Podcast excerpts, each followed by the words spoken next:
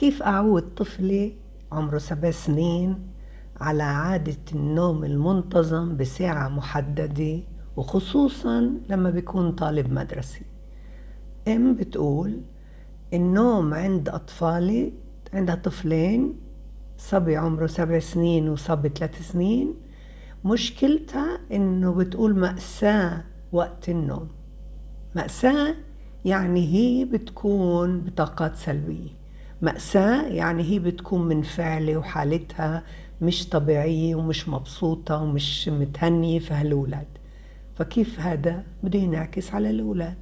أكيد لما بتستخدم بتقول هي إنه أنا عودتن حتى بالإجازات ما نغيرش عادة النوم وحتى السهر يعني هذا حقيقي لطيف إنه يكونوا معتادين على وقت محدد. الاطفال لكن معتادين كمان على نرفزة ومأساة هذا مش مستحيل يناموا برياحة.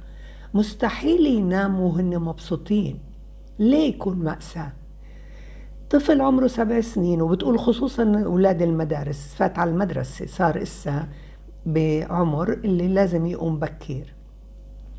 النوم لازم يكون هنا بسط سعادة لطافة حب. هني محتاجين لأمان واطمئنان. مأساة فيش أمان واطمئنان. مأساة فيش حب. مأساة فيش نموذج. هدول ثلاثة حاجات عاطفية قبل النوم. قبل النوم قصة حلوة. قبل النوم رياضات كتيرة. ساعات بعد الظهر لما يروح بعد ما يخلص دروسه لازم يعمل جهد أنشطة حركية حتى تتعب جسمه. بعدين حمام دافي وإحنا مبسوطين مع بعض. وإحنا ابتسامتنا على وجهنا ومش مأساة.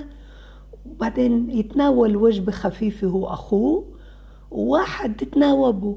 يمكن أنت تعبانة يمكن أنت جسمك مزعوج. تتناوبي أنت والأبو. نقعد جنبه على التخت وكتير حلو. مزبوط صار يقرأ. سبع سنين صار بيقدر يقرأ قصة على جيله. بس كتير حلو إنه أنا أسرد له قصة. أسرد له إياها بقراءة هادية مع كتير صبر مع كتير حب مع كتير دفى. هذا بيعمل جو ومش بيوم وليلة. مش بيوم وليلة بدك ثلاث أسابيع على الأقل لحتى إنه يصير معتاد على جو جميل. فيه كتير أكسجين وفيه كتير دفى فيه ابتسامة. هيك بنام برياحة وبتكون الصور عند النوم خيال الخيال الواسع خصوصا إذا قصة مريحة قصة بنهاية سعيدة لأنه الجو القصصي بدخل خياله هو بجيل الخيال الواسع. بدخل خياله للشخصيات للمكان اللي فيه صارت القصة للبطل للحدث للسعادة للمتعة. ويوم ورا يوم بصير ما يصدق وانت تيجي ساعة النوم بتلهف برغبة وانت بتيجي ساعة النوم. أما لما مأساة مش ممكن يتلهف ولا يمكن ينام برياحة. إحنا بدنا نعمل له سكينة لكل الحالات الخيالية اللي هو عايشها بين الواقع والخيال الواسع.